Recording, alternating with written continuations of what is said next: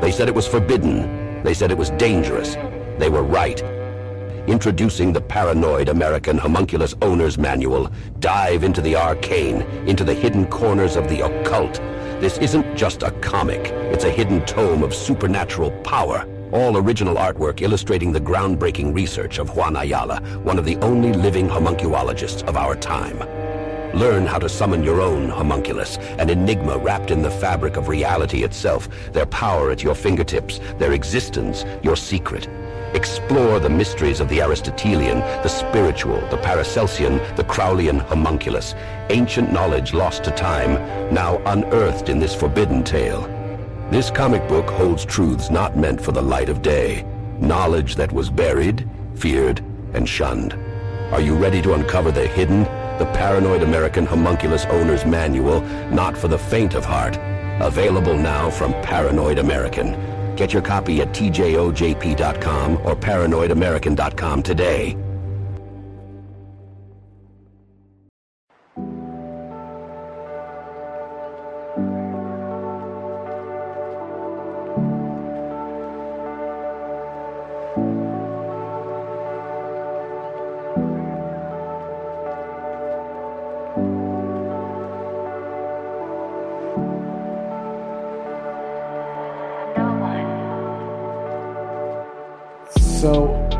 Here's the 111 thing again. My sober date. Every all this starts starts around when I got clean, and at the end of 2018 and the beginning of 2019. My sober date is 11/11. So everything started right then. Um, when I got back to Tucson, I knew I had to make a concerted effort to meditate every day. It was like one of my things, right? So I started meditating under this tree uh, that just so happened to have this family of owls in it. And these guys, and I think you know this story. These guys like kind of have adopted me. I've been around them every morning, meditating with them for three years now, and almost every morning. And they've kind of become part of the flock, you know, part of the parliament. Like I'm just like a fixture. So much so that I've documented several clutches of babies.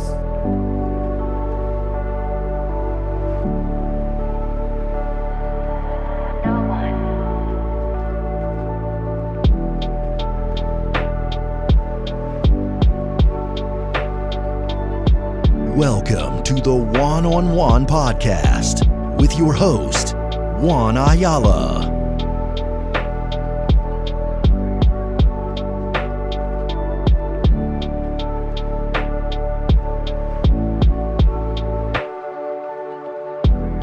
Welcome back to another episode of the Juan on Juan Podcast. I'm all owled out, and I'm here with Gordy. You, you, you like Gordon or Gordy, bro? Um, I've been going by Gordy for long enough. There's enough Gordons in the community that they get a little confusing. And So- I think so I'm Gordy. the only one that spells it with a Y. So yeah, like the Gordy Two Shoes thing kind of stuck. I don't know if it's it's really sticking, but been using it long enough. Well, Gordy, and welcome to episode 111. If you haven't already gotten your copy of Occultis Mundi, my new monthly zine, pick that up. Description, the link in the description below. It is a new thing I'm doing monthly with esoteric and occult articles written by fellow podcasters, Paranoid America, Mystic Mark, Homie Romy, and Gordy. If you want to contribute, feel free to Dude, submit an article that is because I know you have a lot of interesting things to to say. And today, got the owls. I have a weird synchro with this shirt that I'm gonna that I'm gonna tell you because as of lately, I do I had in less than 24 hours, and this whole synchro mysticism stuff, right? It's it's whatever you want to make of it, but in less than 24 hours the other day, I had two people text me or message me at 11:11. Once in the morning at 11:11 and then once at night at 11:11. What are the chances that I get two messages both 12 hours exactly 12 hours apart at 11:11? So, it's got to mean something. So that's why this is episode 111. And here we are. The weird synchro I had with this shirt, I was telling you, was this is a company, they don't sponsor their podcast, so fuck them. But Samsara is a GPS tracking uh, service that I use, right? It's weird, right? It's a, it's a little owl and then Samsara. What's the owl got to do with Samsara? So we know Samsara is reincarnation, all this stuff. And then the owl, maybe because they can see 360 degrees. I don't know. But one day, I kept getting. Nowadays, we have on our phones, on our Black Mirrors, we have. It tells us if it's a spam call or the the the potential for it being a spam call. So in the morning, I'm getting ready, and I my phone's get, getting blown up. Call after call. It's like a one eight hundred number. I'm like, man, what the fuck do you want? One eight hundred number? Like the first time that I that I ever denied the call. Why do you keep calling? So as I'm putting this shirt on, all pissed off, I put the shirt on. I answer the phone. I'm like, hello. It turns out it was a guy from the same company of the shirt that I'm putting on, asking me something about my account, uh, wanting to upgrade, that there was some special, if I wanted to get more cameras, et cetera, et cetera. I'm like, I told the guy on the phone, I'm like, dude, I literally just put on your shirt. I literally just put your shirt on for your company, and you're calling me asking me about upgrading. They had a special or something like that, and it was the weirdest thing, right? Like, what are the chances? As I don't even know who it is, dude. I don't. It's a one eight hundred number. It's their customer service. What the fuck do you want? Hello.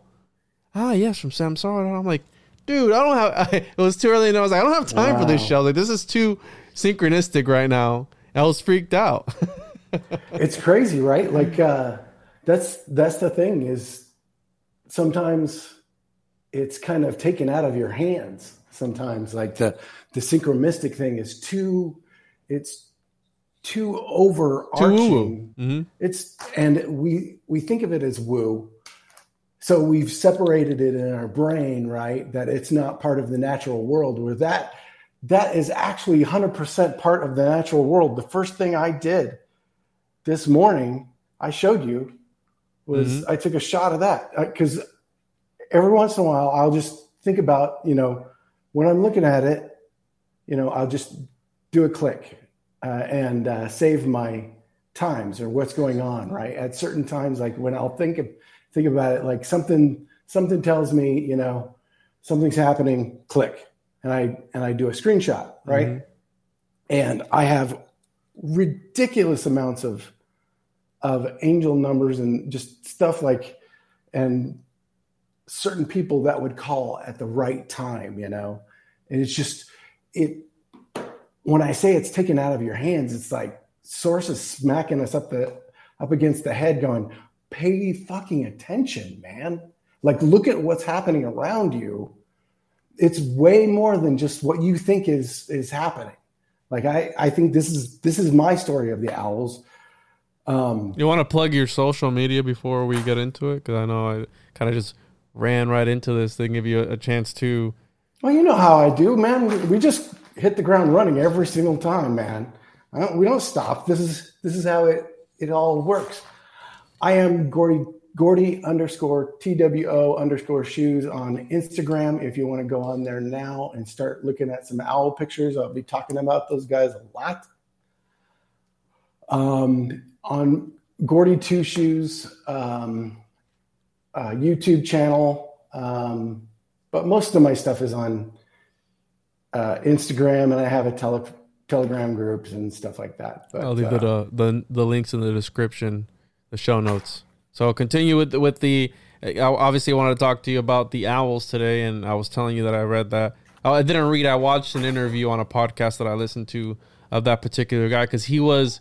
I had I had listened to that podcast episode, that interview, months ago, and last night I was doing a podcast, and Mark brought it up about the the book that the guy wrote, which I didn't know that he had written a book because I had started the podcast, didn't finish it, and I just Googled, uh, YouTubed his name because I knew we were going to be on today. I want to just get get some context, and his interview came up, which I had started but I never finished, and so here we are. And yeah, you can tell us about your experience with the owls because I've had experiences with owls as well that I want to talk about. So okay, here's the 111 thing again. My sober date. Every all this starts starts around when I got uh, clean, and at the end of 2018 and beginning of 2019. My sober date is 11 11. So everything started right then. Um, when I got back to Tucson, I knew I had to make a concerted effort to meditate every day. It was like one of my things, right? So I started meditating under this tree uh, that just so happened to have this family of owls in it. And these guys, I, mean, I think you know this story. These guys, like, kind of have adopted me. I've been around them every morning, meditating with them for three years now, and almost every morning. And they've kind of become part of the flock, you know, part of the parliament. Like I'm just like a fixture, so much so that I've documented like uh, several uh, clutches of babies, and they allow me to put a, a camera at their nest and move it every day. Uh, so there was a lot of trust there. And one of the things that happened with that was when I started sharing all my my interactions with the owls, people started being like, "Hey, man, uh, did you have? I actually I, I should just clarify. This is really just one event that somebody messaged me on on social media, and it was really only I assumed it was Lindsay Sherman because she's the only one I was really talking to about weird stuff like that, you know, and the woo about it. And um, I got this message, and I thought it was her, uh, but somebody said. Uh, hey, do you think all this has been a, uh, first they asked if I had been through some sort of trauma or life change recently.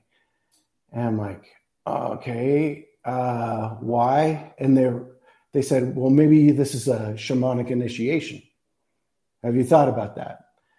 And it kind of wigged me out.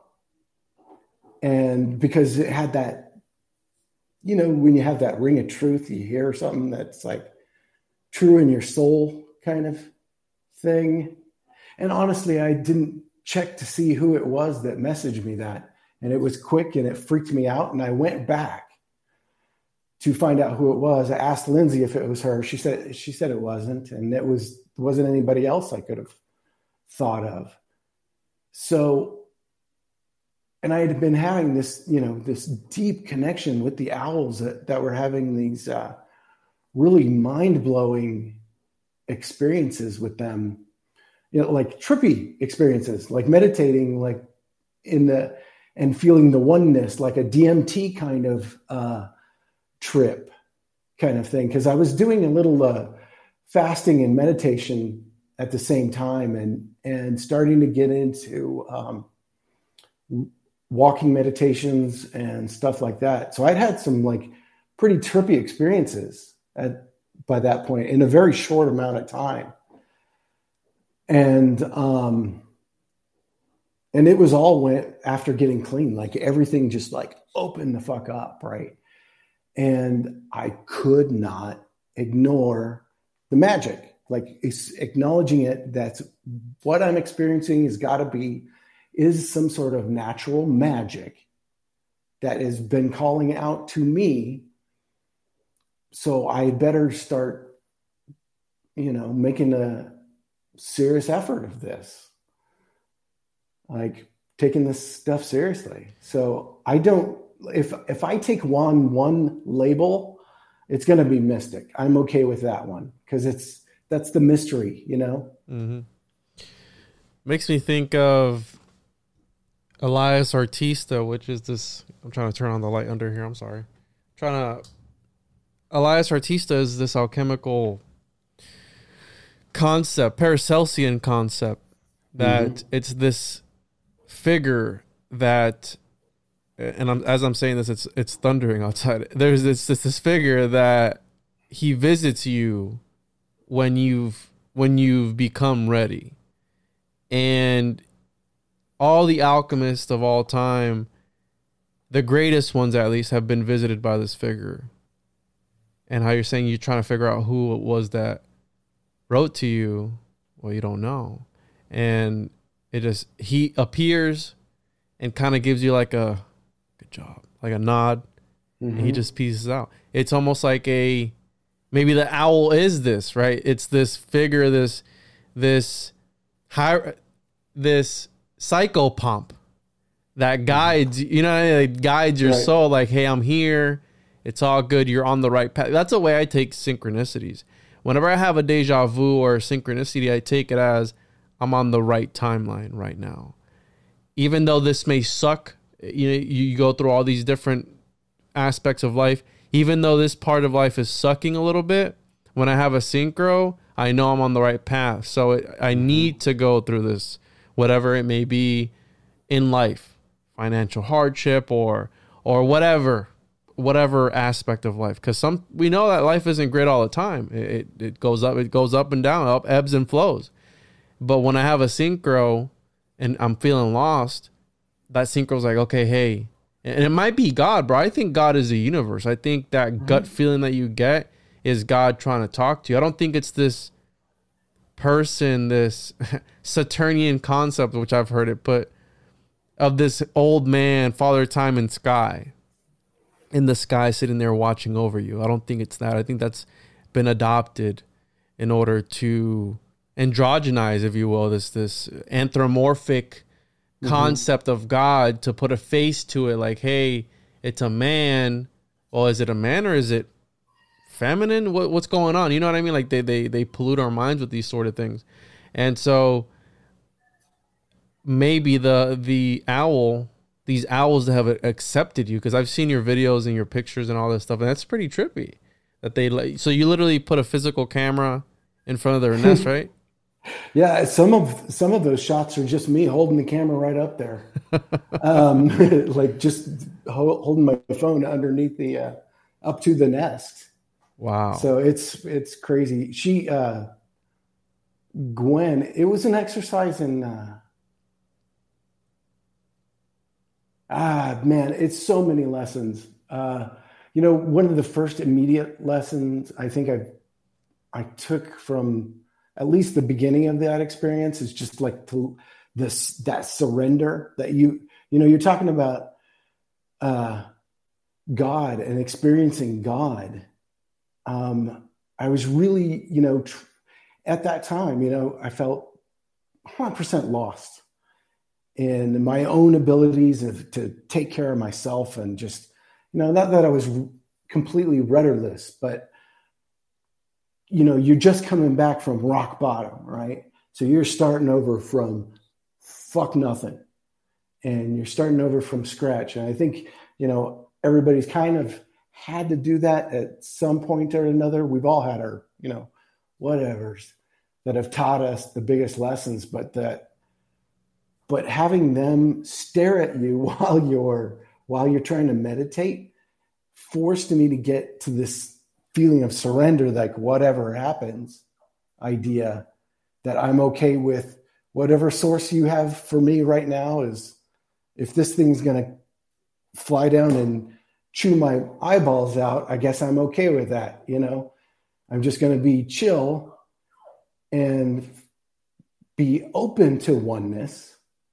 And that's the thing. It's just connected with oneness like that. It, it- it's funny you put it that way. Experiencing God through through time, you could put it that way. That's what synchros are to me, and the idea that that owls might be some sort of messengers and that they could Yeah. see through the fabric of that they can see interdimensionally. Because when you when you look at an owl, it's it's mystical, right? And and I'll hear I I, I wrote to you a few times where I I'll hear an owl outside my window. Yeah, dude. I don't always hear him, but I'll hear him every now and again, and I'll be like, "What?" I'll tell my wife there's an owl outside our window, and he'll, you know he'll be going on. And one time, dude, I was out hunting with a buddy of mine, and it's pitch black. We're out in the Florida swamps, and I heard I hear the craziest noise, like like I thought I was a skinwalker, bro. I thought I was a skinwalker, and I look over at my buddy, and I'm freaked out, and it was like like some crazy thing. My buddy looks over at me, and goes, "Oh, those are just owls." Holy shit, man! If I was by myself, because he goes out there by himself all the time. If if I would have been out here by myself, I would have booked it because it was that scary. But it was, I guess, owls fighting back and forth with one another or something. And the guy, the the Mike Clelland guy, he talks about how people who experience owls, and I know you you were kind of talking about it at the beginning before we started recording how you think otherwise, but people associate the owl with the abductions and the aliens. And I've also I tried to look for the picture, but I saw a picture one time where it was an alien gray in like the fetal position like this sitting down and it was they put next to like a picture of an owl. And Right. and it looks like an owl. insinuating that it's that, that that the owl is the gray, you know, crunched over whatever. Right. Why why when you brought it up you were like ah, like kind of you sounded kind of annoyed with that concept. You're right. You're right. I am annoyed. Like it annoys me that because like people want so hard to believe in something, something else, like something's gonna out there is gonna save them. Nobody's gonna come save you. You got to save yourself. And I think that's what why people are so hot on this. I mean, people are so like jizzing their pants over every alien thing and i'm seeing them dude i've i have video footage of of ufos in my backyard like from my backyard and uh i see them they're happening all the time it's not the same thing it is not it's not necessarily the same thing there's there's there are whatever this alien thing is, it, which uh, personally I think is more of a spiritual being, a spiritual uh, connection. And then there's the things in the sky. And then there's other things like MILABs, which are fake abductions, which happen a lot more often um, by our own You said MILABs? my labs. Are you familiar with MILABs? No, this is a new concept to me. Like Okay. an artificial abduction? Yeah, like a our military abductions. Really? military abducting our, our own people and implanting them. Now, I've never that, heard of this before. That story of saying, keeping that in the, the zeitgeist, keeping that in people's minds that aliens are the ones doing the abductions and they're the ones at fault for everything or whatever um, is a good cover story. It's an excellent cover story for the military just coming in and swooping in and doing their shit with people that they do and leaving and people going, oh my God, it's alien. It, well, it goes back to what I was talking about the idea of God being this anthropomorphic being, this old man in the sky, where they've adopted that idea, they've implemented it into people's minds since the beginning of the church. I mean, they, there's Yeah. been schisms in the church, bro, of which bread they wanted to use for the Eucharist. There have been wars fought over which type of bread they were going to use in understand that for one second. Wars over bread. And this is mm-hmm. history. You can look this shit up. Over which type of bread they were going to use in the these are the people dictating whether what happens to you in the afterlife or whatever it is. And don't get me wrong. I think that religion is plays an important role in certain people because some people how you said they feel helpless they need some sort of of guidance in their life which cool. If you can use religion if used correctly i think it, it's a great tool in order for you to be able to advance through life. Because some people need guidance some people need structure. Some people need some sort of authority.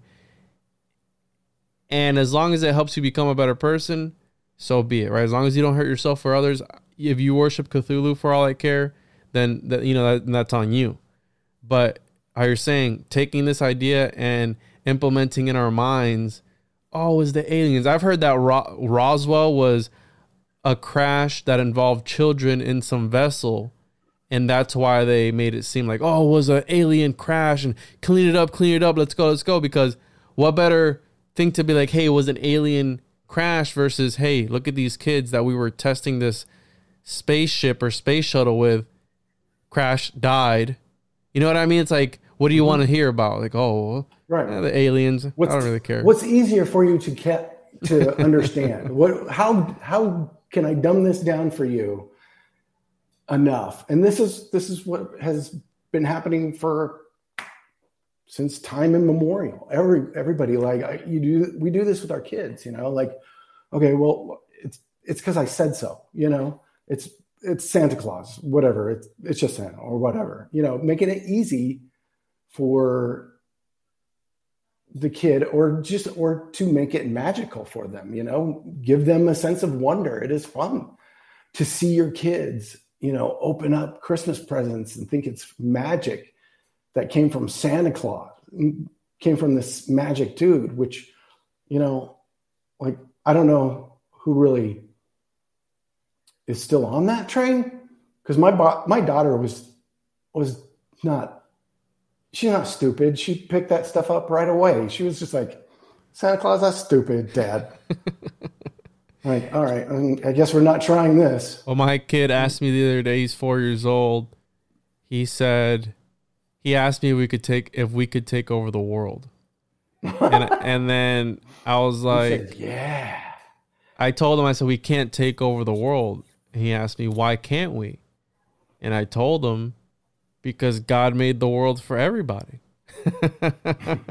because you can't just take what's everyone's. Where all the borders on the map that we've put there, those are just simulacra mm. that we put there. Animals don't give a shit about your borders. You think birds are not flying over the, the border in Mexico or something because, oh, there's a border. No, they don't give a shit about that. They just fly over. It's nature. Natural law, man. Yeah. Yeah. It's like the food, the shitty food we're eating, you know? All this processed garbage has made us fucking weak. hmm And just, I mean, people can't think their way out of a wet paper bag because they're, I mean, they can't, we don't even have enough fats in our brain to keep our brain functioning. You're the second person to tell me that today that they want to put us on low fat foods because of that because it'll hinder our our ability to think. The brain needs fat to function. What better way to dumb people down than by pu- putting fluoride in the toothpaste? Dude, I I recently mm-hmm. so when I don't drink spring water, I was drinking filtered water from my fridge. And I had a friend of mine write to me and she sent me this link to look at what was in the water in your area. You put in your zip code and it tells you what's in your water in the area. And sure enough, I looked at what was in my water in my area. There's fertilizer, there's all types of fucking chemicals, all fluoride, all in acceptable amounts. I said, when is it acceptable at all to have fertilizer and XYZ of chemical in somebody's drinking water? And when you look up every single chemical in high quantities, it was psychological problems, neurological problems. And that from there's I have now have a reverse osmosis machine that distilled water is king. But the problem with distilled water is you don't have the minerals in it. So you have to add the minerals. So I got a reverse osmosis, which reverse osmosis takes away just about all the impurities because when you would look up how to take out the impurities that were in the water presently through filtered, it, it only takes away certain amounts. And then you have to go deeper than than filtered. You have to go reverse osmosis or distilled and so on and so forth. So as soon as I saw that, bro, I'm like, you know what? I'm just gonna bite the bullet. I bought a reverse osmosis machine, and I've been drinking that. It, you taste the difference, dude. It's water, mm-hmm. but you taste it. You take the water that you that you bathe with. You can smell the chemical. I don't know about you, but I can smell the oh, chemicals yeah. that the city puts in it. Mm-hmm. You know smells what I like mean? smells like a pool. When I fill up my bath bathtub, it smells like you can smell the chlorine coming off it. I Yeah, for sure. I switched as of recently, the only thing left is to put like a filtering system in my house, but obviously that takes up space. It's like five grand or something like that, which is not a lot of money, but but well, to some people it is. But I have to call to get it put on, and the next thing would be because I've switched my toothpaste, I've switched my body wash, I've switched everything except the water system in, in the actual like a water softener or something uh, to be able to put that. And as of recently, dude, I've I've also been sober for like a month. Back to the point to where, and I only smoke weed. Uh, back to the point where I'm dreaming again. And mm. when I would smoke a lot, I would lose my dreams. My dreams wouldn't be there. And I couldn't remember my dreams. And I've been sober enough to where my dreams have come back. And I was reading something the other day where dreams have been used as a form of divination for centuries. Absolutely. For thousands of years. And my best ideas come to me in dreams. And as of recently, I did this, this, I don't know what, where, how I came across it. I, I think I know where I came across it, but I don't know where it comes from. But it's, it's going to sound really weird. And they call it the skull fuck method. And it's this thing where you, and homie Romy told me it was from yoga. I had another friend tell me it's, Freemasonic but essentially, it's gonna sound really weird. You lay down and you assume the dead man pose where you just lay on your back and you have your hands in front of you. You're laying in bed and you picture a huge dick, right? and Stick with me. Stick with me. You, I'm with you, Holmes. You, I'm with pi- you. you picture a huge ethereal blue dick coming up from your from from your legs, from the bottom soles of your feet, all the way up slowly, coming through your feet, through your legs. And as it's coming up, it's illuminating everything up all the way through your knees, through your legs, all through your entire body. And it's this blue ethereal dick, and it's lighting up your entire body as it's coming up. And it's going to insert into the orifice, the bottom of your skull, right? And by the time I'm there, I'm I forget and I, I fall asleep. Now, the point of this is that you're able to recall your dreams up to a 95% retention. And dude, I will shit you not if I can remember my fucking dream from the time that it starts to the time that it finishes. I can recall my entire dream. Something that I've never been able to do because again, because of the marijuana, it inhibit. I, some people say they yeah, can dream. Uh, some people say they can dream on marijuana. What A, cool, more power to. I can't. I can't remember anything. And I went for probably a year without dreaming. And so just recently, I was like, you know what? I don't feel like getting high. So I haven't. And it got to the point where my dreams came back. And I'd been doing that method, dude, and I can remember my dreams. It's the craziest shit. It, eh, to the T. Like my cousin was there. We were doing this, this, and this. There were androids. There was one where there was a Bigfoot. Call, there was a Bigfoot in the dream, and I was talking about the Bigfoot, and I remember the people that in the in the dream they overheard me talking about Bigfoot, and then Bigfoot came into like we were out in these benches sitting down, and I remember saying when I heard the Bigfoot calling and everybody started running, I go, "This is why people need to mind their own fucking business," because they were overhearing me talk to my cousin uh-huh. about a Bigfoot, and we were on these benches. And as soon as it came, I'm like, "This is why people need to fucking mind their own business," because you summoned the Bigfoot by, by you know, like this collective con. I don't know, it was something weird, bro. But I remember all that. But you're starting to remember your dreams, which is which is the next step to controlling them. Well, that's the next step. Lucid dreaming. Yeah, that's yeah, the next dude. step. I haven't. I had a waking dream not too long ago where it tripped me the fuck out, dude. It, it was the trippiest thing where I woke up. I sat on the corner of the bed, and I remember my. I remember my feet being planted on the side of you know in my rug on the side of my bed and I don't know what I did. I like put my head down. Then I remember, and I was laying back down again, dude. And I got freaked out because I said, I just woke. I just woke up. I was just up. But then here I am laying back down again. The craziest, craziest thing. I had never experienced anything like that before. Do you think maybe you were doing both of those things at the same time? Like your astral body was doing one thing and your other body, your material body was doing another? Yeah, I think that's what happened. I think I was still laying down physically and my light body or whatever it was decided to get up before my other body. Cause I remember, dude, I remember sitting down, looking down, you know, typical morning for me. I wake up, I sit down first to collect my thoughts. And then I just blacked out or something. And then I was laying back down and I was like, there's no fucking way. there's no way. I just remember just standing up. Is the cra- is the trippiest thing. I can't even describe it though. Like like like it's it's it's it's wild to me. And it's been since I've started doing this blue etheric dick thing. I don't know. It's really weird. Dude, keep going. Like I, I mean, you're on the right track. That's what all the a lot of this this stuff, these uh, books that I go through here. Let's see, art, the art and practice of astral projection by Ophiel. Like this is one of the those uh, books that supposedly. So this cat Ophiel, uh, supposedly that's his spirit name. Yeah, I was gonna say, is that a Like his- pseudonym?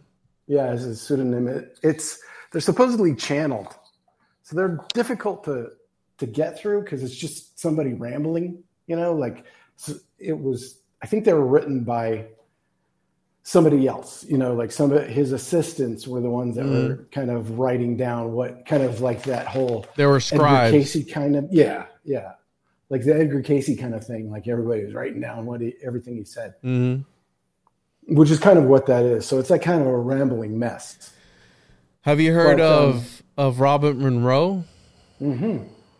Let's see. Do I have Robert Monroe? and the uh, the Gateway Experience? Mm, no. I th- yeah his uh, his uh, test. Yeah. Robert Monroe. The, yeah. At Stanford, right? Do you have the tapes? Uh, do I? No. I'm gonna send you the the program that you're supposed to do. It's it's binaural. It uses binaural beats and it's hemispheric uh, hemi, hemispheric synchronization. It's supposed to mm-hmm. sync both sides of your brain. I'm gonna send you. I have the tapes, the the exercises you're supposed to do. I haven't done them, but I'll send you that so you can have them and maybe try it out. But this idea of being able to control your dreams and astral project that that's something that I've for the longest time I would experience sleep paralysis. I, I haven't had it in a long time, sleep paralysis.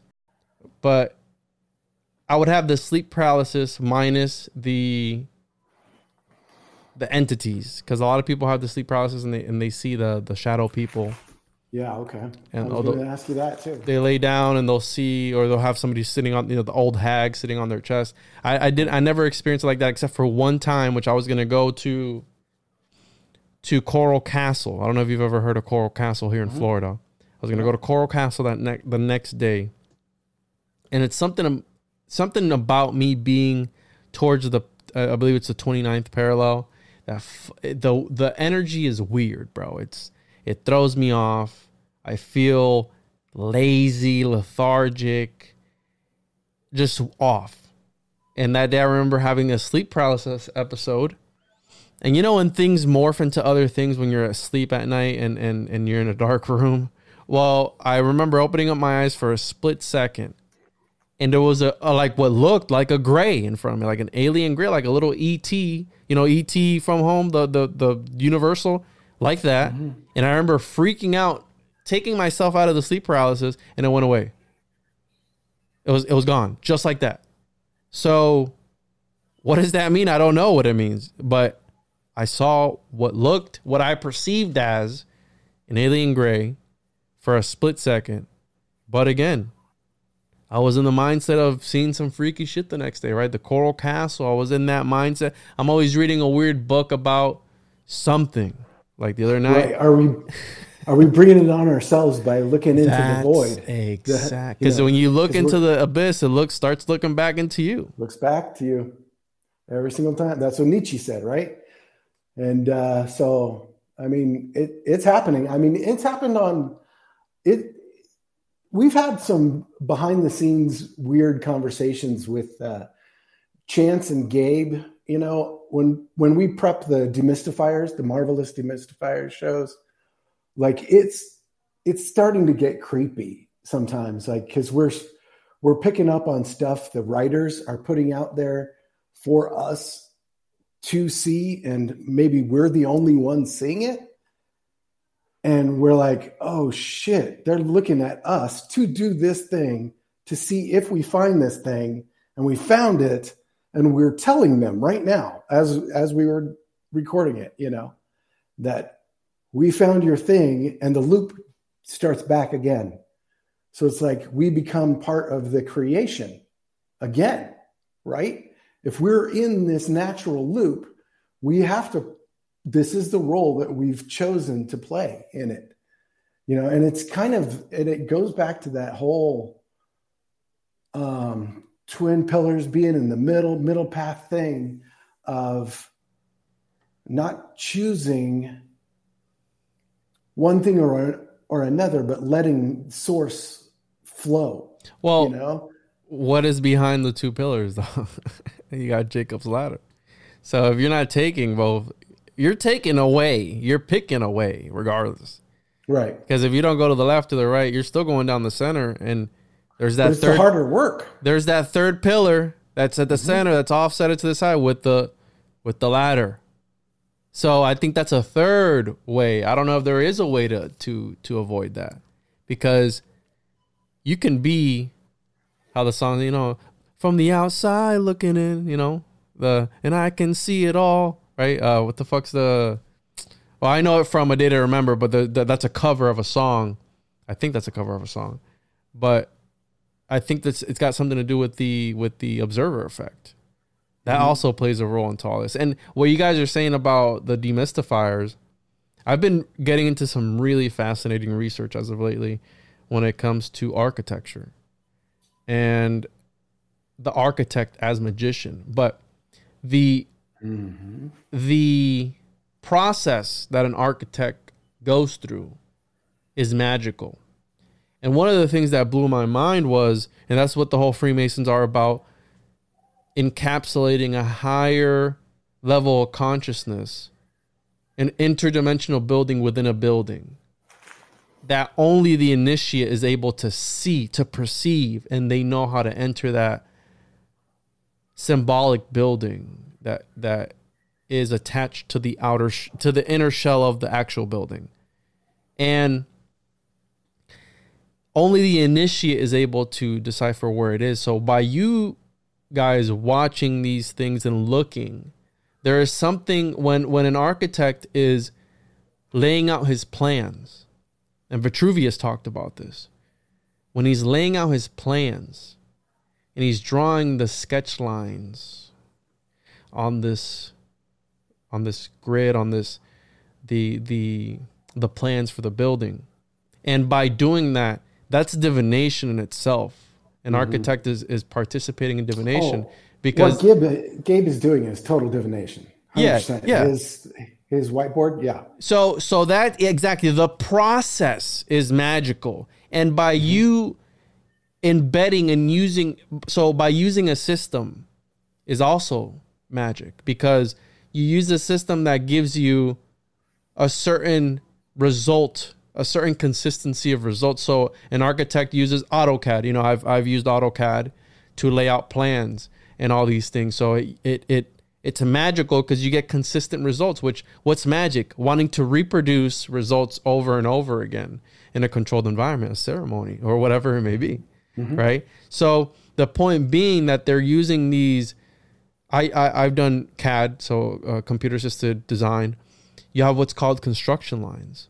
Well, when the when the architect is using his stylus, which is a wand, and putting these construction lines that are occulted lines because you can't see them in the final product, he is instilling a, a, another level that is occulted from the finished product. By that, I'm saying is there are intentions being put into works, into art, into Absolutely. whatever it may be that are unknown in the final product except unless you're one of these initiates that knows about what lies, but if you're able to read behind the lines.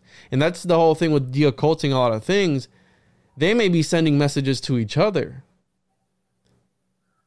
And if you're to the uninitiated, they're just just gibberish. But to the initiated, it's an entire different language. That's why they talk about the Bible being an alchemical text. If you're able to read it, how it's supposed to be meant to be read. Yeah, like you are the Christ and the alchemy is you. Yeah.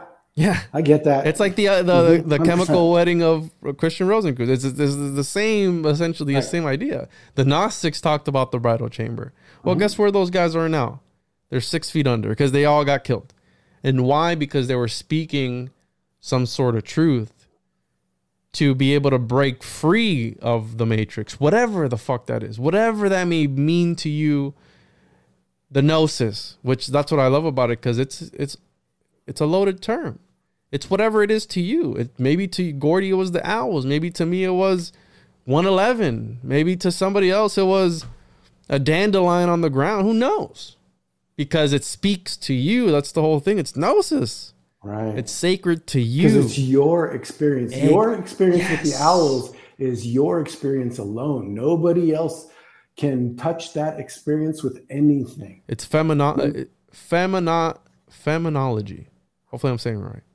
So, feminology is is the experience being true to you because you're the one going through it.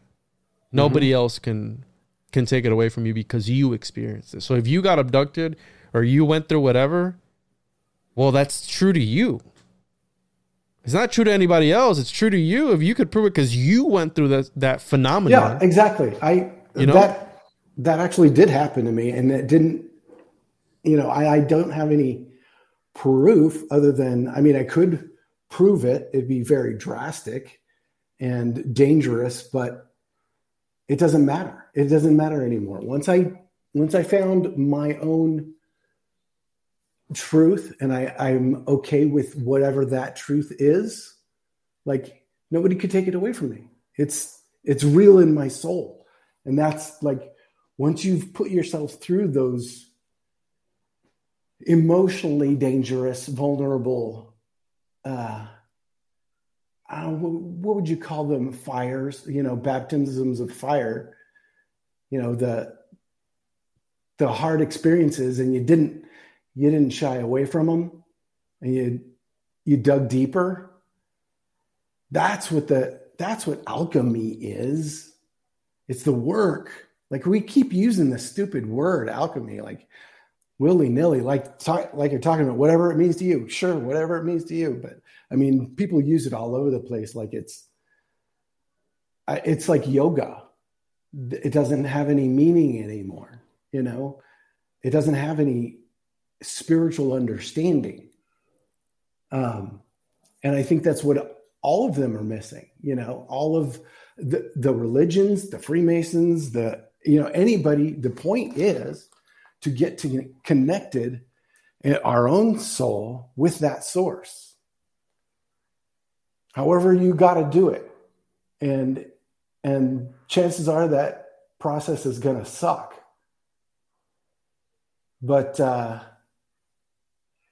it can be done and you can do it and hopefully we teach our children better hmm you know that we show our children that that uh, you know change can happen you can a human can change Yeah. 100% Mm. And that's the how you're saying alchemy. Uh, I believe there's a, the literal sense of the word and the the mystical interpretation, where it's the rebirth, right? It's the the I forgot how Paracelsus puts it, either Paracelsus or Zosimus, one one of those people. But the actually, it's it's in here. I, I actually wrote about it, so I'm yeah, it's the find it. resurrection It's yeah, it's about the. Well, let me see here.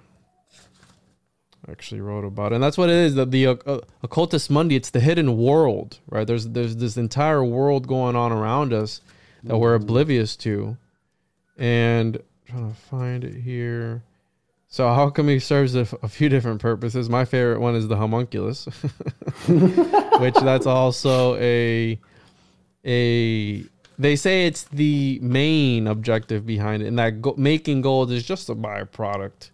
It's just there's also all right. So this story is about the rejection of the physical world in favor of the realm of forms, the immaterial world, and there's a story about this king that finds sex with women repulsive. The the story of Solomon and Absal, and he finds uh, women repulsive. He doesn't like sex. He doesn't like the process of sex. And when you're a platonic sage, you need to reject all of the worldly goods. You need to separate yourself from that. You're like you're a sort of a philosopher king. You don't you can't benefit from society.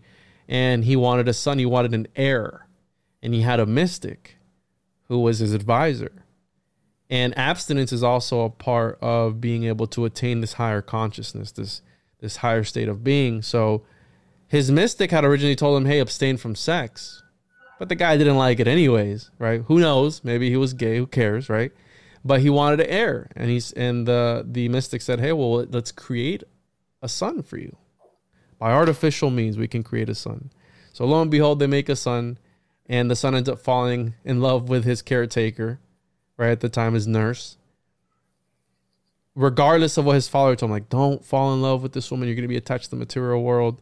Long story short, they try to, it's almost, almost like a Romeo and Juliet. They try to drown themselves.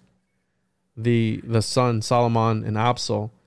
And a water spirit saves Solomon and takes him to the mystic. And the mystic goes, Hey, I'm going to resurrect your, your lost love, your, your dead lover. I'm going to resurrect her if you meditate with me for 40 days, which is a symbolic number, in this cave.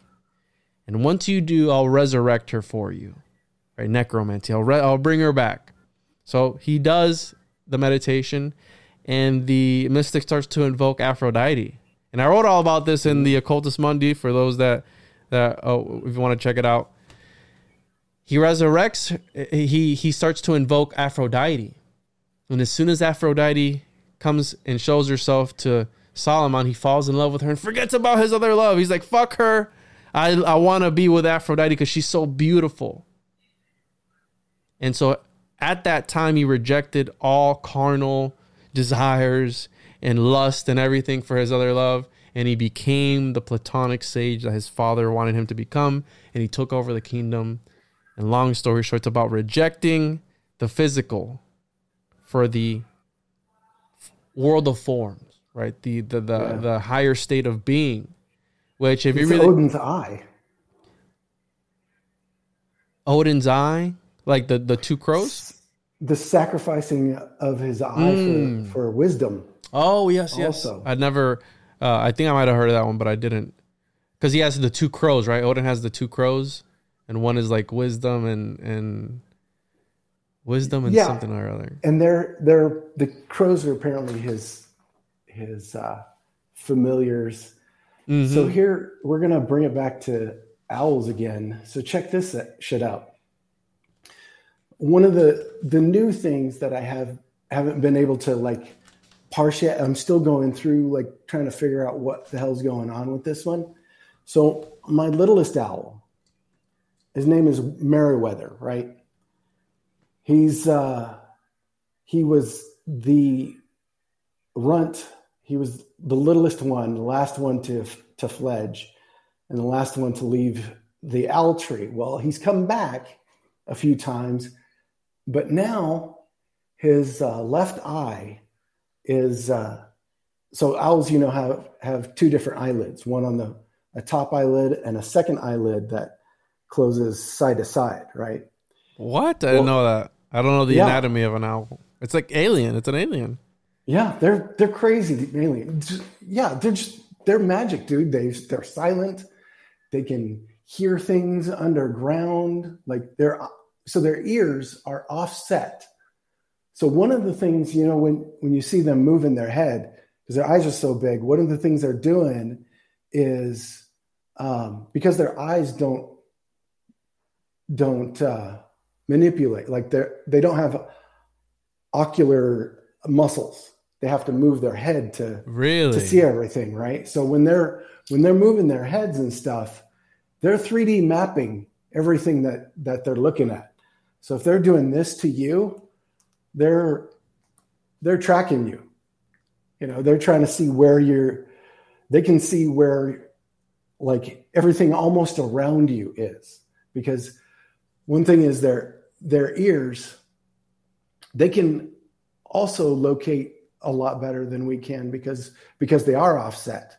So they can 3d map that shit as well. So it's not only do they have like perfect vision they're silent killers they have knives for feet Uh, you know they're the only um, one of the only uh, humans killed by a, a bird was a great horned owl also Those Um, are huge, right? that was in Ark- Arkansas, I guess. Um, but uh, at any rate, going back to Meriwether, his his secondary eyelid um, is sealed shut. Um, so I have a one-eyed owl that visits me now, and uh, I think he's been in a tussle with a bobcat because there's been some bobcats in in our tree. Yeah, there's there's one of them. Do you want to pull up some video, dude? Because I can. You want to pull up owl pictures, Holmes? Yeah, if you got some videos, can you pull them up? I got you, dude. Here, hang on. Let's see. Share. I don't know if I've done this on. I just click share screen Share and then yeah. I'll bring it up. Because I've seen the clips that you post on Instagram, but I had no idea about the. I know that they can catch prey in complete darkness, and they are able to see through the the dark, and It's not letting me. their hearing is crazy. And I've heard them. This podcast I was listening to, the guy said that he read a a, a, a YouTube comment. He said that owls are bird hardware with cat software. Mm. So it's like a like the cat version of a bird because they move real fluid like, and usually when you see a bird, they're real skittish, and chickens walk with their with their with their fucking heads. Why do they do that? Why do chickens walk with their heads like they can't? And when you pick when you pick a, a chicken up, it's almost like a gyroscope. You can turn them, flip them, and their head stays freaking perfectly still. It's like a Whereas with gimbal. Whereas with the owl, it's the, the exact opposite. Like their body stays the same, and their head is Really? is moving around. Well, mm. they're they're the perfect predator. I mean, I they, I've seen some footage footage of owl net or of hawk nests where an owl will just come up and zip pull out a an adolescent hawk out of its nest and just eat it in the middle of the night, and they they have no idea what happened, not a clue. Whoa, dude. What it's making me think cuz you talked about how they're mapping this this ethereal 3D map essentially what they're doing. And it makes you wonder where we as humans we try to imitate nature. Natural magic is using nature and trying to control the forces of nature. And technology is essentially that. We're trying to do things that animals already do by design that they were given to them by the creator, whatever that may be. Because you know, when there's cars that give you a 3D map around the car, because with all these cameras, well, the owl already does that by moving its head around and and using whatever it is to to observe you. He does that by design, and humans try to emulate that.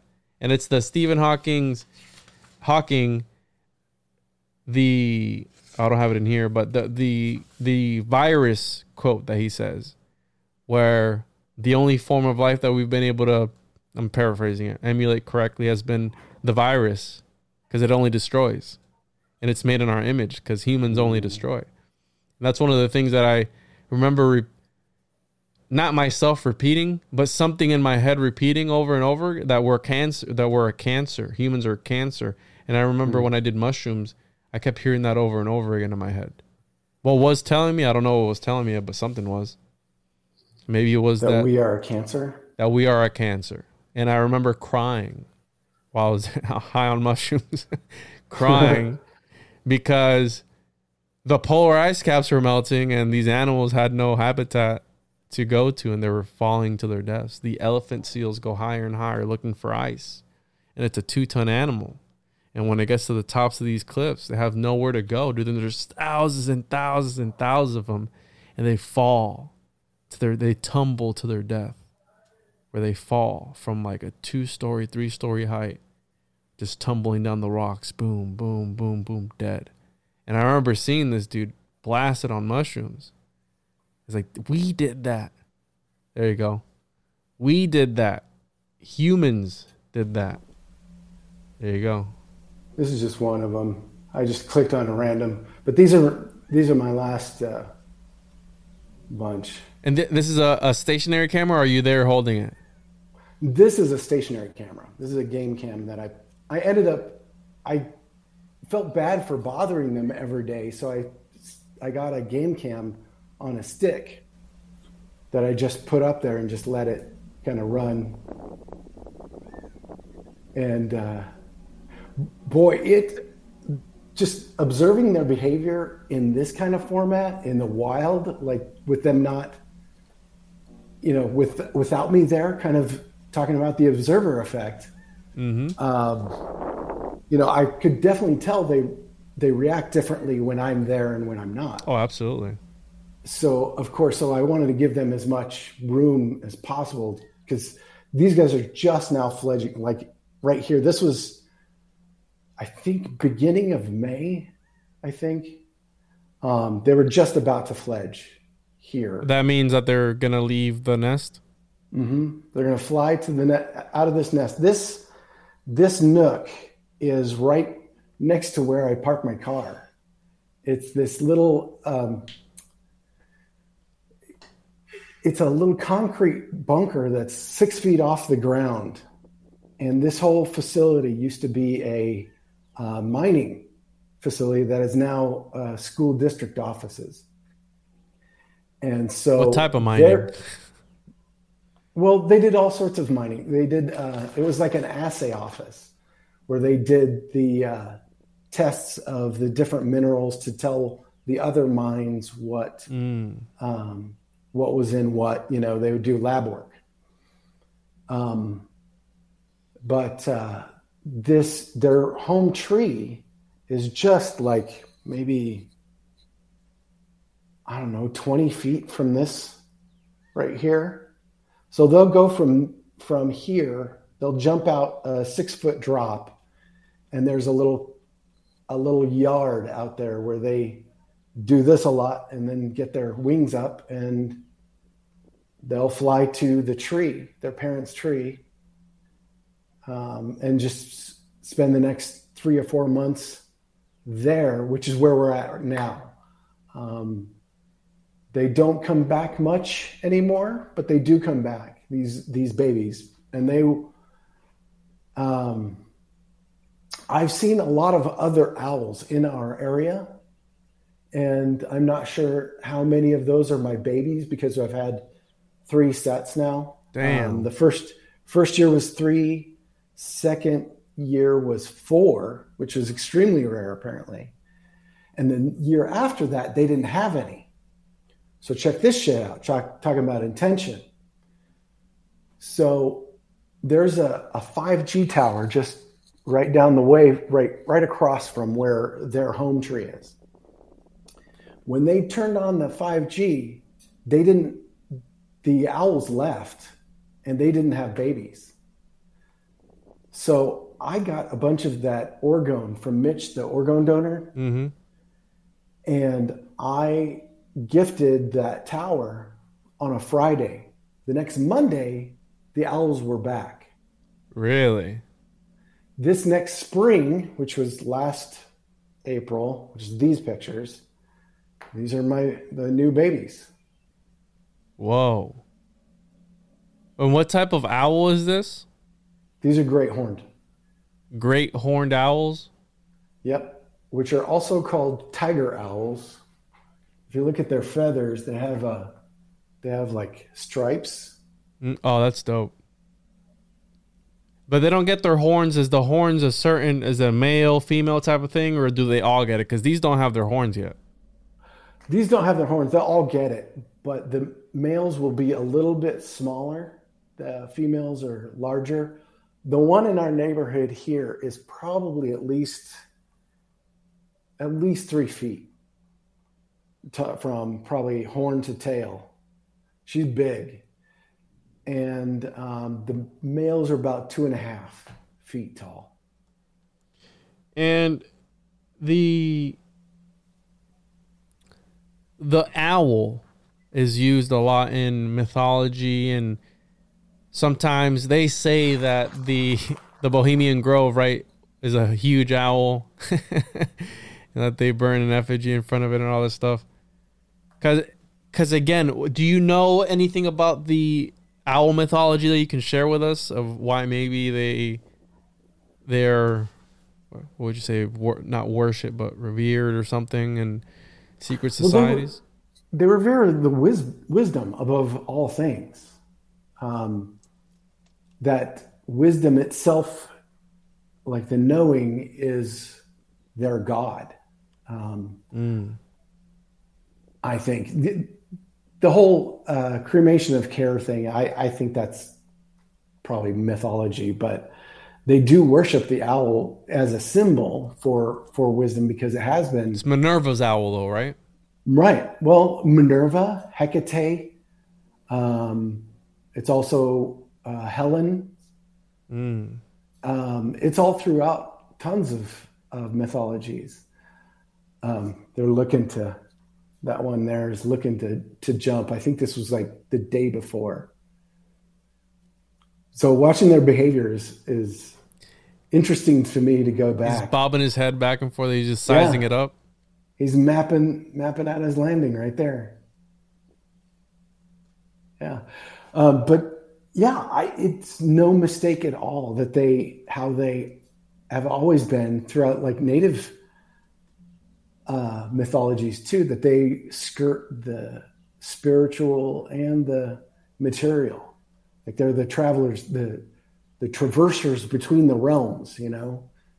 Um, and they come back with with wisdom like it 100% i can i can totally see it. And if they hadn't shown up in my life at at the right time i would say you know maybe i could say it was coincidence but i can't. Like this is this is beyond lead. It's beyond synchro mystic i mean we use this term a lot but I mean, this is nature showing us, hey, this is the right way. You know, mm-hmm. you're you're on you're on your right path. Well, talk about a word that we throw around, right? We throw around synchromysticism and synchronicities around like it's it's nothing. But I was fishing the other day, maybe about a month and a half ago. It's been too damn hot outside to do anything. But I remember listening to a podcast and one of the people said nature is psychedelic. Looking at nature, seeing, observing nature is psychedelic. And I was grilling out. We had just finished fishing, and I was grilling out with my cousin. It was just us at the boat ramp in front of this Lake Kissimmee, one of the biggest lakes here in Central Florida. And I was listening to music. I remember turning the music off and just looking out into the into the water and, and looking out into the horizon. We had just packed everything up and just taking it in because nature is psychedelic. Just looking there, just smelling the air and listening to the sounds of the birds and whatever else was there. That was psychedelic. And I don't think that we, you know, you mentioned earlier that people don't have time to notice these things in our lives. And I think that's by design. I think that's the system that we've been put in where they make it that way. So you don't give a shit about looking around. You don't care about noticing the things that these little these little breadcrumbs that life leaves for you at times, right? Because that's essentially what it is. Like, oh, a piece of candy. Oh, you're on the right path because you're finding the pieces of candy. The pieces of candy or the synchronicities or whatever it is that you may. You can either, and that's the that's the beautiful part about it. Because Carl Jung said they can mean a hundred different things to you, the the synchros, or it could be utter bullshit, and you don't have to take it for anything. And that's the beauty because you can choose to see it and interpret it back again to that gnosis, whatever it may mean to you. These owls to you change your life, but for somebody else, they're just owls. Mm-hmm. Cool. Yeah, it's an owl. And that and that's fine for that person, I guess, you know. but it's what you make of it. It's what you make of the experience. And Exactly. I think that's the beautiful part. And I, and I and I sat there, turned my music off, and I just looked at nature. And this, as I said that, it started to thunder outside. I looked at nature because it's beautiful, and I feel that we don't take it in enough. You know what I mean? And we don't give it gratitude. We don't give it gratitude. Yeah, absolutely. I think I think doing ceremonies for gratitude is a very important thing. And and not because you're you're doing it because nature needs it. You're doing it because you need it. You need to have this exchange with nature. Um, you know, one of the the other things that really changed a lot of what how I feel psychedelic about nature is was a daily practice of grounding. Like doing a breathing practice and then hands hands in the dirt grounding you know? Because you can feel that energy transfer when you're uh, i think my video stopped. So, so When- it's still going. oh it is still going. This is great. I just picked something. It was just Yeah, These, These dudes are dope. They're just yeah, they're just hanging out. um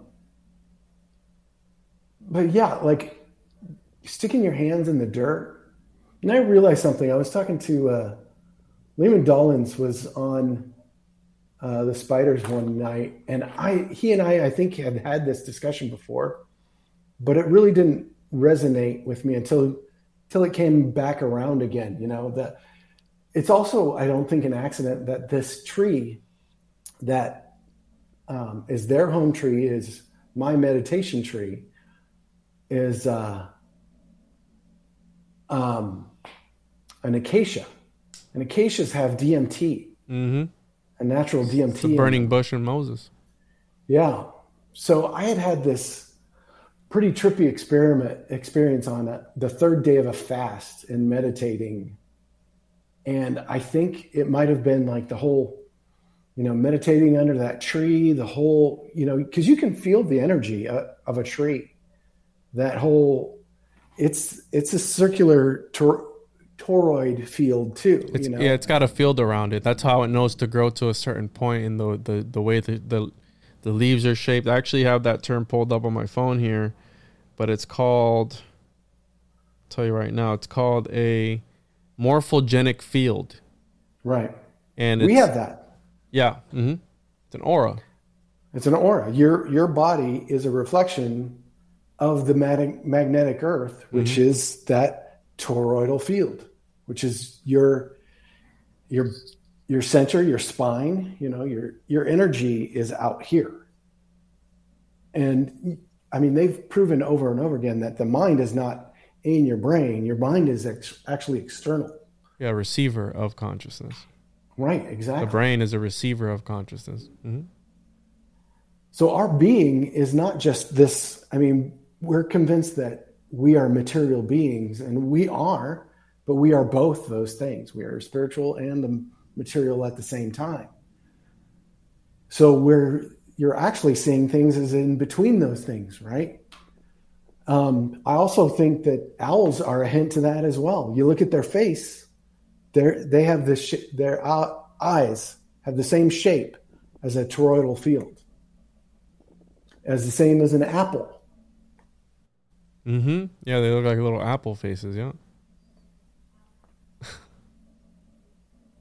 and they're just So they, I- they just sit there all day doing that.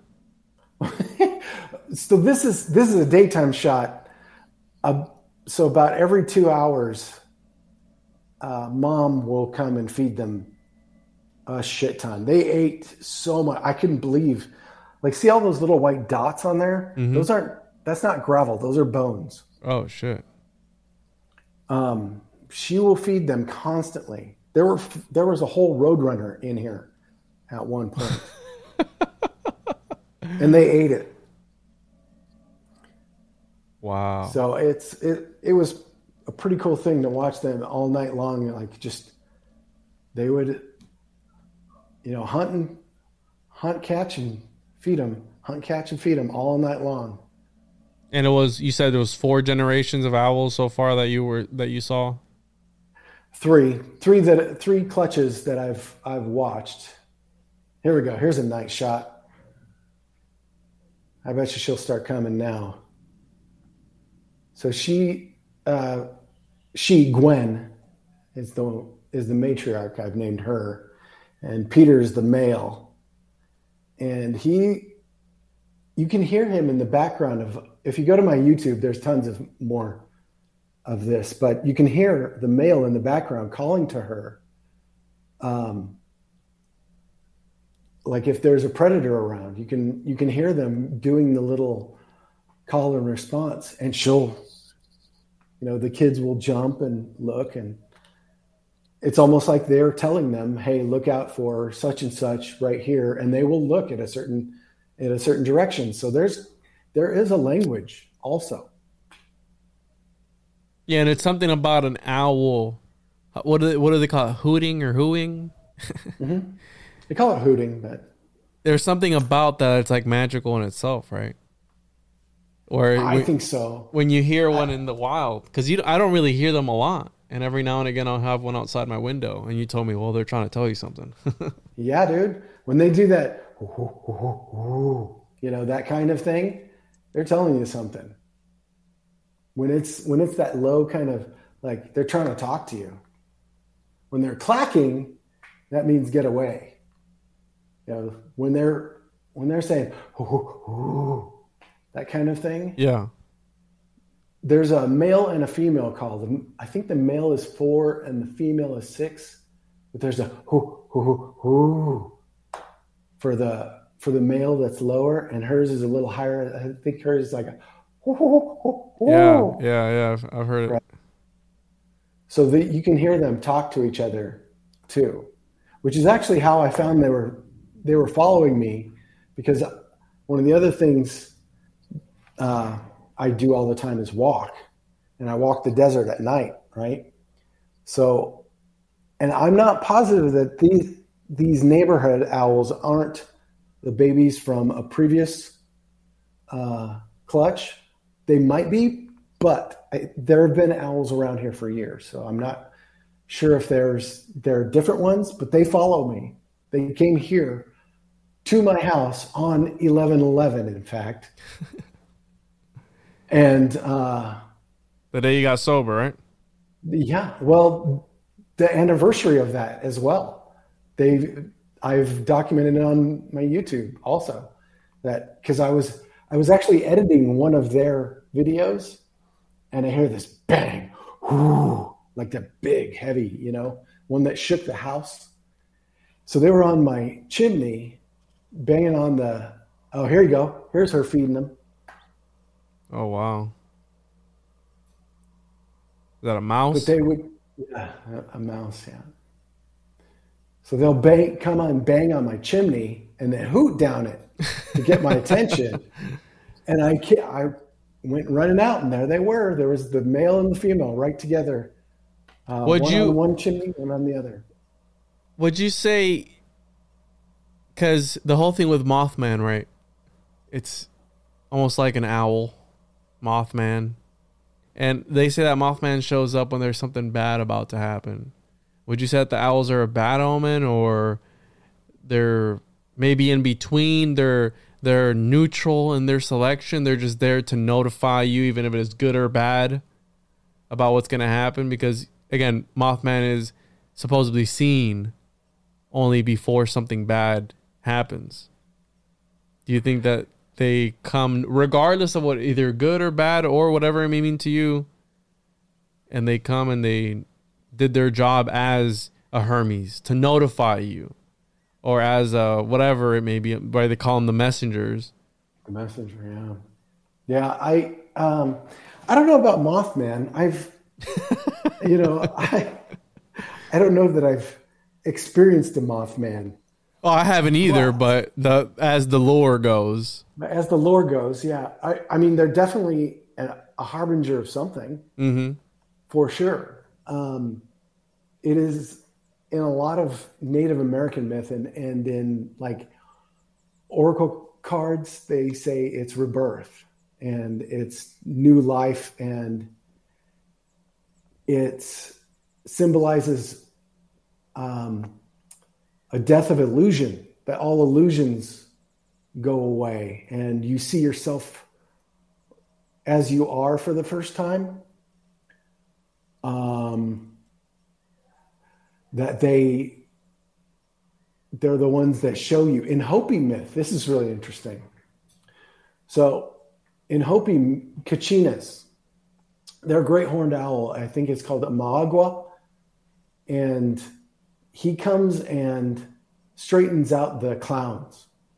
So when you see Hopi Kachinas and they have like, there's like clowns that have like uh, cones sticking out of their heads and like things coming off, and they're in striped outfits and they're usually eating watermelon. And these are the drunks. And um, the myth is that Magua comes and and sobers up, beats the shit out of the out of the clowns and and gets them to sober up and to be part of life again, to rebuild their own lives, to stop becoming the clown. Do you think this relates to the DMT elves, the jokers that everybody talks about, The, the machine elves? the machine elves? Yeah. I don't, you know, I don't know. I I try to see the magic for how it is and not through other people's eyes, which is why I haven't read Mike Clelland's book yet. Um, I want to experience them with as much magic as like is naturally being presented to me hmm and without any um, any kind of tint, you know, like if it's alien or whatever. I that that was the one thing that's always like alien has always bugged me hmm because I do think there is alien, but what everybody or what culture wants you to think are alien or not alien. Oh, everything's ancient aliens nowadays, bro. It's the aliens built it. The aliens did it. Well, God. that's why I interviewed Jared, Jared Murphy, where he talks. He wrote a book. It's not aliens. Worse, it's us. Yeah. and he talks about the entire history of man being more powerful, and they lead us on to believe by inserting all these crazy mythologies and all these crazy things. Well, how you said at the end of the day, we were created in the image of God, right? So we do have that divine spark within us. And we are able to put that divineness into the things that we make, hence art. That's why art is magic. It's it br- I've noticed that when I when I do art and I put things out into the world either with the podcast whatever it may be, I'm synchronistically charged like a motherfucker after putting out a comic mm-hmm. book or something. It's like a hyper sigil of whatever it may be, and things just. I mean, I've manifested things. Things have just. It's really psychedelic. psychedelic You- is the only way I can put it. Are you starting to feel, you know, you're talking about this homunculus. Are you starting to feel the connection? Like when people are thinking about you? If I you- if am, I'm not able to discern it, Because there's a connection when we put something of ourselves out there. Like any anytime we have these these deep conversations, we are putting a creation out there. mm-hmm. So you're right. This is this is an art that we're. This is Gwen also, by the way. She's the matriarchal badass. I love that owl so much. Oh, she's got her Um, horns there. Yeah. Yeah. Um, I keep I always distracted by owls, man, every time. um, but yeah, like I think you know, the more we acknowledge the woo, the more we can experience it. You know, um, Robert Lanza has had this book called uh, Biocentrism. I think he's got like two other ver- versions now, but it's kind of like a scientific basis for what Gnosticism has and uh, uh, simulation theory kind of go off of. But he doesn't call it simulation theory. He he calls it biocentrism in that everything happens because we observe it. Like it's, Mhm. it is the the ultimate observer effect that nothing actually is happening. That the only thing that's happening is, is us observing it and interpreting it. Right? Mm-hmm. Yeah. And it So- ended there. Yeah, that's good. Thank you. Um, Yeah, But, it's uh, it's what I said earlier. It's the way you perceive things. The way Uh-huh. that things are perceived is the which means that we're the creator. Mm-hmm. Mm-hmm. It's the ultimate, the ultimate thing, and I and I've always said that Pythagoras said all is number. That would insinuate that it's binary code, which would hint at it being a simulation, and then it would that not only that, but it would hint at that there is a creator. So I consider myself an emanationist, and I think that maybe perhaps we maybe we aren't gods right? How a lot of people say we are. But maybe we're programs that are able to do our certain thing within the program. So within the operating system which is microsoft for example or maybe a microsoft word where we're able to do our own thing in that system and affect what we can affect within our realm because just how a computer program there are rules or are parameters that you must adhere to. And the magicians are the ones that are able to break out of that code and glitch the matrix right? It- they're the ones that are able to do much more than than meets the eye. And that's why i love al-kindi which is an he was an arabic philosopher and polymath and and this one of the greatest minds and he contributed to optics where he said that everything is light. We are all light and we are outputting light right now out. And the way that your light interacts with my light so the way your aura interacts with my aura produces an effect in the ether. Now the ones that are able to manipulate that light are the magicians. I think that's what magic is the ones that are able to manipulate the light that is being off put by everything i know we didn't talk about the the mystic bible maybe we can talk about that next time Well, no, that that is just. I mean, this is this is how synchronicity works, right? Mhm. Um, Dr. Randolph Stone, he, who wrote the Mystic Bible, um, his whole thing, he calls it a holy shabd, and that the holy shabd is the logos, the vibration Mhm. that uh, is source, that the vibration that created creation, you know, um, which is also a vibration, which is also light. So he he sees no uh, difference in. in- I can sum it sum the whole book in up in like five minutes because it's it's this. It's holy shabd. Everything is made up of of uh, light and vibration. Everything is a sound and a wave. Um, so and we know that radio is a light and a wave and like there's no difference between them. In fact, I'm really getting into this thing where um, I had this idea not that long ago that because cymatics have always been a huge thing for me. And if everything is sound and, and the creation, you know, even the biblical creation was with a word, right? It has to be, and if if there is no chicken or egg to sound and matter, right? Then maybe if we could change the cymatic or control the cymatic itself, the shape of the cymatic itself creates the sound instead of the sound creating the cymatic. Mhm. Does that make sense? yeah So check this shit out. So you're able to manipulate reality. You're able to manipulate what sound, what frequency it would output. What that's frequency, Because right? everything is putting out light, which is frequency. So yeah, it makes sense. I, I get what you're trying to say. Yeah, so so I'm going through this uh, shamanic book of the, the islander island nations, right? This is called Children of the Rainbow, uh, pre-Christian Hawaii, and I'm going through these these uh, pictures. Mm, they're mandalas. They're they're kind of like a mandala. They call them uh, they call them the different crosses, and each one has a different um, aspect of God or gods, right? And so this is like force of creation. Um, uh, eye of God, something like this, right? Yeah. So this is what original Hawaiian shirts were. They were like these kind of Or designs. sigils, yeah.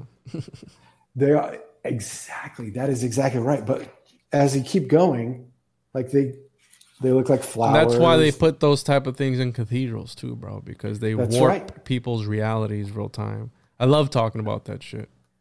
That's absolutely right. But look, if you keep going, like these are just It looks like stained glass. like- or in or uh, Hopi uh, sand paintings. Mm-hmm. Well, I've never seen Hopi sand paintings, but they, they got the idea from somewhere, right? And I mean, the indigenous Right. people were here way Well, before anybody from- else. It all comes from the same space. I think we understood that that sound was a healing mechanism, or creating mechanism. Do, you do know that cats don't get cancer on any of their organs in like in the center. They only get cancer on their paws and stuff because of the the purring that they do is at a certain hertz, at a certain frequency that promotes healing. And there's a healing to to cats. Yeah, And that's why people, you know, when when somebody is sick or something, the cats will sit on them and they'll purr. Well, the the study is that cats don't get get cancer on any of their their uh, interior organs, only their you know the their their further away extremities from their body. And when a cat is sick, terminally ill with whatever else, they'll sit there and they'll just purr until they die because they go into this endless purr or something. Some crazy glad. shit, bro. I am so glad this went there because because this is brings me up to the thing I've been working on, which is uh, throat singing, and trying to work that into my meditation. really? Like Mongolian? So, yeah, well, every every uh, shamanic culture has a throat singing. Really? every shamanic tradition has some sort of throat singing, like the Tuvans, the Indians, the uh, Native Americans, the uh, Mongolians, uh, the uh, I can't remember. Anyway, but it's a.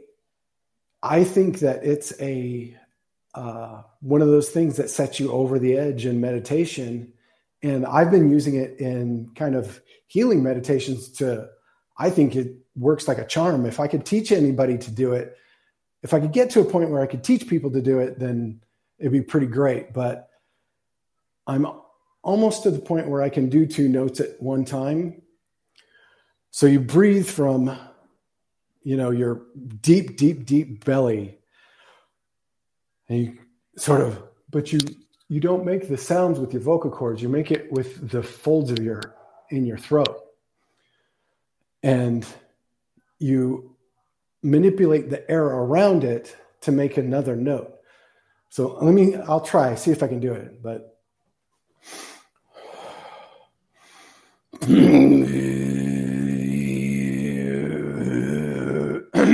Can't do it. You almost got it though, Not dude. It oh, sounds I'll- like oh, you I'll- almost got.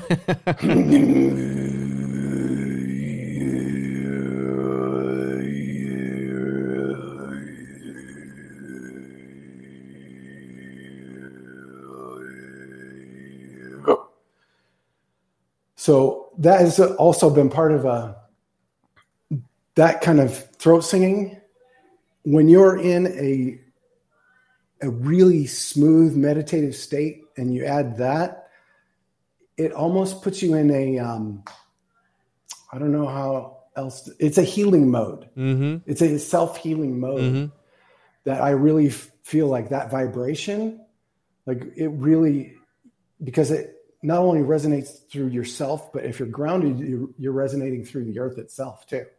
Mm-hmm. And there's this exchange um, when you do that, and it's hard for me to to articulate yet because I'm still I still do it. I'm still kind of like figuring that out. But um, there's a reason why they've done it throughout millennia. You know, the uh, is one of the oldest religions. They're the one, the Mongolians with the that keep the eagles. You know, Mm-hmm. where they have a uh, almost a Dagda kind of idea of a nature spirit that every individual has to um, get one with nature to to be able to um, work with nature and not against nature and every individual is kind of for themselves is really kind of what I feel like we were being told like we should have been doing all along Oh, nature is king. and we've we keep for, forgetting that we're not the top of the heap Mm-hmm. Nature is king. Nature. There are things out there that will rip you apart with their fucking face.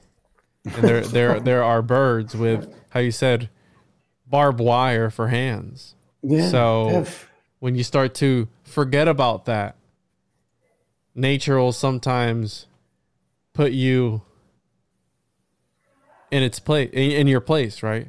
How you're saying, yeah you know this you're from florida dude yeah, there are things out here who would literally, yeah, the, the ground is is forever moving, and I, I, you're actually missing the one string instrument that the Mongolians use, and I, and I, there was nights where I would sit for hours and listen to Mongolian throat singing because it's like something therapeutic about it, and there's actually Yeah. Mongolian rock music too. I don't know if you've heard about that. It's like heavy metal, but yeah, I actually tried learning for for a while the technique. And I remember like fucking my throat up because I was trying to do the same thing, and it's like, yeah yeah, it can really uh, wreak havoc on your throat. But it's it's it's really amazing, and how you're saying there are these lost practices of the, all these other cultures that have been lost, not only through the church dogma and all these other things, because it pushes out all these. If it's not related to the church, it's it's evil. It's Satan. It's the devil. It's demonic. Right? Growing up Pentecostal Christian, that's what everything else has been. same here bro You know, they- that's they- how i was programmed Acupuncture. It's like, oh, that's demonic. Well, it's well, it's natural healing. What are you talking? What do you mean? You know what I mean? It's it's if it works, it works. so, Gordia, this has been amazing, bro.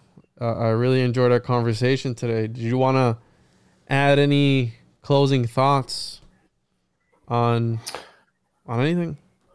Uh, you know, it's a con- constant conversation. We don't stop these conversations. We just keep going. That's what I love about doing these things is that like you'll come on the spiders and like we'll have these separate conversations. Like we can text each other now. Like these communities are pretty cool.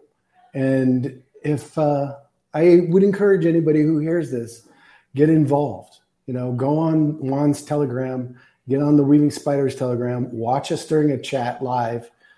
You know, get in there and participate because we're always doing it, man. And this is the work. We're to actually put ourselves out there and do it. This is the work. And we are seeing benefits. I mean, nature is changing. Nature is changing. We are influencing nature by giving it love. Like the jaguars are coming back to my Santa Rita Mountains right here. We're getting three eyed triops coming out of the ground. We've got fireflies in Arizona for the first time ever. Like last year, they showed up, and I thought for sure it was like an anomaly that somebody had brought them. But Fireflies, the ones that light we're up. getting, yeah, we're getting fireflies in Arizona, in Tucson. I've lived here my whole life. I was born in Tucson, lived a bunch of places, but always come back. So I know the desert well. And I know that this stuff didn't happen when I was a kid, for sure. And it's only started happening last two years. The desert is changing and we're having a rewilding. and I'm here for it. It's cool. Right on. So enjoy it. So get, Get out there. involved. Yep. Get involved. Get outside. Get some sun on your skin.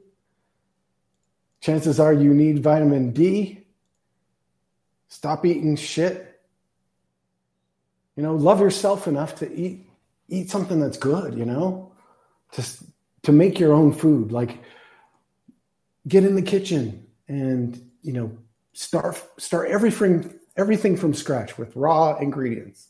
Nothing processed, just just get in there and make a meditative process of that. Because you because you care about yourself. Finally i mean i care about my i finally care about myself for once which has been amazing. It's it's been 50 years coming but if i could tell anybody to start that process now you know in your i don't know how how old you are juan or anybody else that 28. you're, you're see dude you're a spring chicken holmes dude i'm so envious that you have such a, a head start though you're on your way to doing like cool shit man I hope so. good for you bro I'm doing cool shit now. that I'm talking to you.